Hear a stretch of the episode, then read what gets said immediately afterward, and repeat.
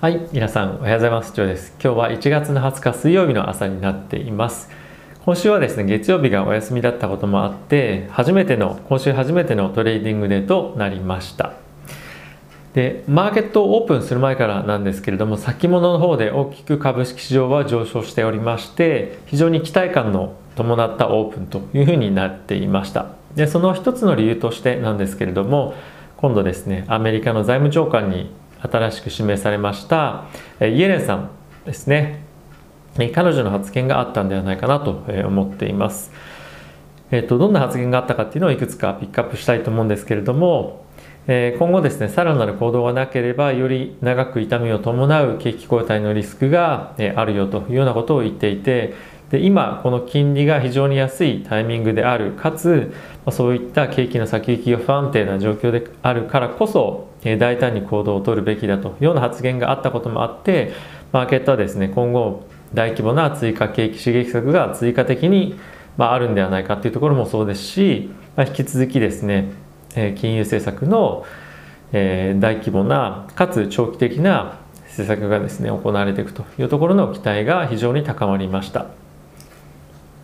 はい、で、えー、そんなこともあってですねアメリカの株式市場は、えー、ダウは0.4%のプラス S&P は0.8%のプラスナスダックは1.5%のプラスラッセル2000に関しては1.3%のプラスとなっていました。で金利なんですけれども米国の10年債に関しては1.1%ですね、まあ、ほぼ前日と変わらずといったような水準となっています。ここ最近金利上昇上昇局面にありましたけれども少し頭打ちになってきたんじゃないかなと思います。で大体どのセクターが買われたかっていうのは、えっと、見てはいるんですけどもエネルギーが一番大きく上がってはいたんですけども、えっとまあ、普段であれば景気敏感株っていうのところが大きく買われてますよというような局面かなと思うんですが今日に関してはえー、ちょっとミックスかなと思っています。はい、なので、まあ、こういった発言に、えー、反応はしつつも若干ですね、あのー、まあ、一概にはなんとなく全面的に景気敏感株が上がっていったっていうよりも例えば金利の上昇に関してはですね、えー、今後大きく少し見込めないなっていうのも、えー、若干あったのかなと思います。そうですねちょっとあの今後の税制改革についての少しコメントもあって税金を、えー、まあ、上げる方向性の発言もあったこともあってやはりですねちょっと警戒感っていうのが少しあったのかなと思います。金利もですね少し一旦上昇はしてはいたんですけどもこの発言以降、えー、ちょっと警戒感からか金利も下がって債券買われるような動きもあったというような感じですね。はい。で他にどんなニュースがあったかっていうのを一緒に振り返っていきたいと思うんですけれどもこの日はですね決算いくつか出てましてバンクオブアメリカと、えー、ままずはゴールドマン・サックス金融機関の決算が出ていました。でゴールドマンに関してはですねトレーディングの収益が非常に良かったということとあとバンクオブアメリカに関しては引き当て金がですね思った以上に、まあ、積まずに大丈夫でしたと。まあともにですね今後の経済の見通しについては明るいコメントをしていました。これ市場にとっても非常にポジティブなんではないかなと思っています。であとはですね国際通,、えー、通貨基金の IMF なんですが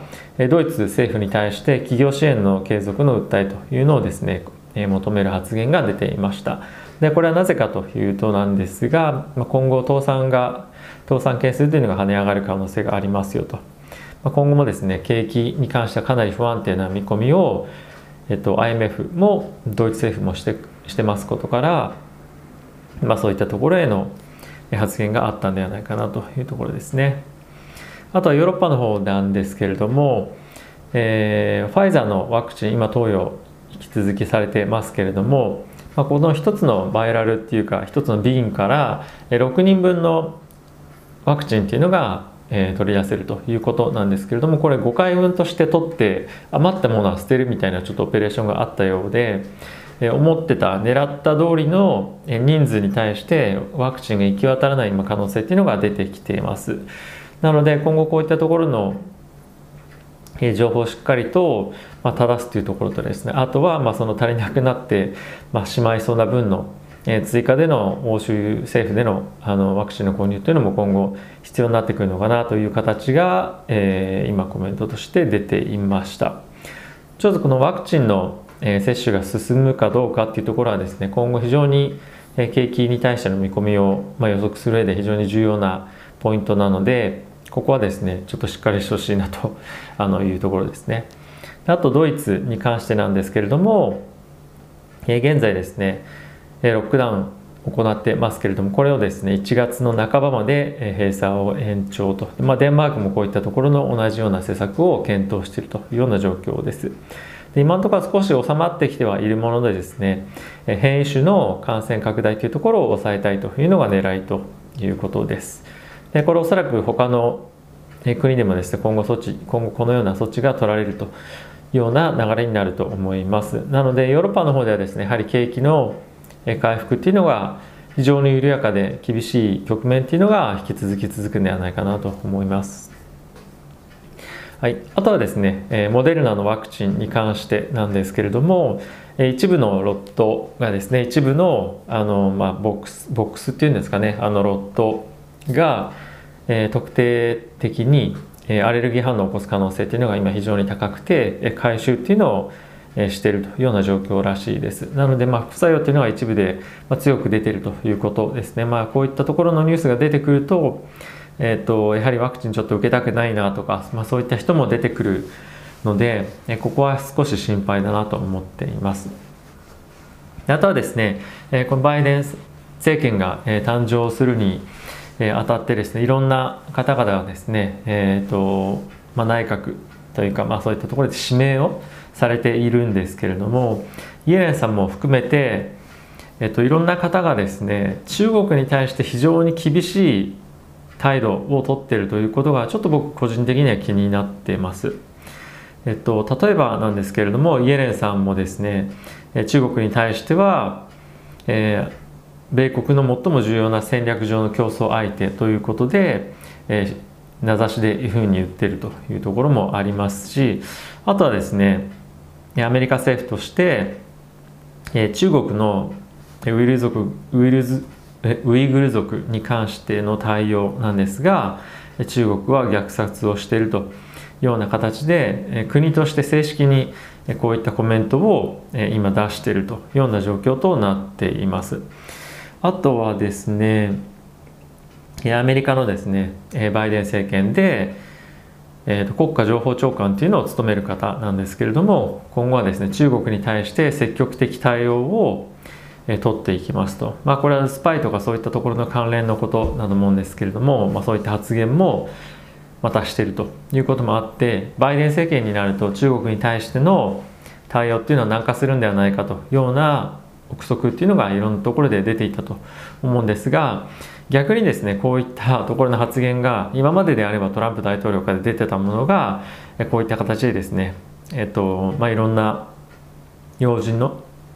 方からコメントが出るというような形に今なってきています。なので今後もですねやはりトランプ政権からバイデン政権になったとしても中国に対しての態度っていうのは軟化する傾向っていうのはやはりないのかなと思っています。あと最後にもう一つだけ、え決算に関しての内容なんですけれども、ネットフリックスの決算が出ていました。こちらですね、非常に好感されていて、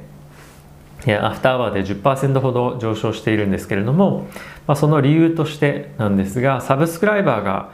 今ですね、2億人を突破したというような状況となっています。で、第4クォーター、第4四半期に、えでだけですね850万人のサブスクライバーの、え上昇が、え出ていました。でこれ予想がですね、えっと、600万人ということだったので、えっと、非常に、